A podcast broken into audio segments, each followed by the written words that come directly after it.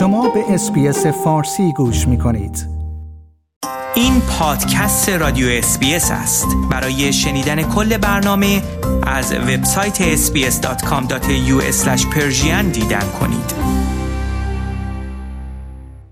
اسکات موریسون نخست وزیر استرالیا اعلام کرده است الزام انجام آزمایش کووید 19 پیش از پرواز برای مسافران بین‌المللی به زودی لغو خواهد شد. در حال حاضر مسافرانی که می‌خواهند وارد استرالیا شوند باید پیش از پرواز نتیجه منفی آزمایش کووید 19 خود را ارائه دهند، حتی اگر به طور کامل واکسینه شده باشند. به گزارش AAP، آقای موریسون اصرار داشت حذف آزمایش پیش از پرواز یک نقطه عطف مهم دیگر برای استرالیا است. وی گفت گریگ هانت وزیر بهداشت استرالیا به زودی جزئیات مربوط به این تصمیم را اعلام خواهد کرد.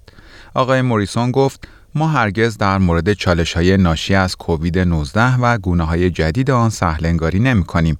ما تمام اینها را به دقت از شیشه جلو می‌بینیم.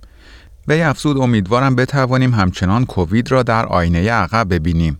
آقای موریسون اشاره نکرد الزام آزمایش پیش از پرواز از چه زمانی لغو خواهد شد، ولی گفت اجرای چنین تصمیمی چندان دور نخواهد بود.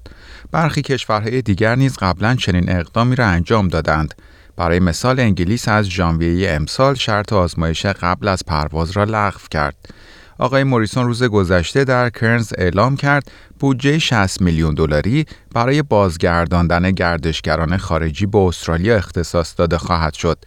استرالیا ماه گذشته برای اولین بار در 2 سال گذشته پذیرای مسافران بین‌المللی بود. در پی شیوع همهگیری کووید 19، استرالیا در تاریخ 20 مارس 2020 مرزهای بین‌المللی خود را بسته بود. این پادکست رادیو SBS بود. برای کسب اطلاعات بیشتر از وبسایت sbs.com.au/persian دیدن کرده و یا اپ SBS رادیو را دانلود کنید. آیا می‌خواهید به مطالب بیشتری مانند این گزارش گوش کنید؟ به ما از طریق اپل پادکست، گوگل پادکست، اسپاتیفای یا هر جای دیگری که پادکست‌های خود را از آن می‌گیرید گوش کنید.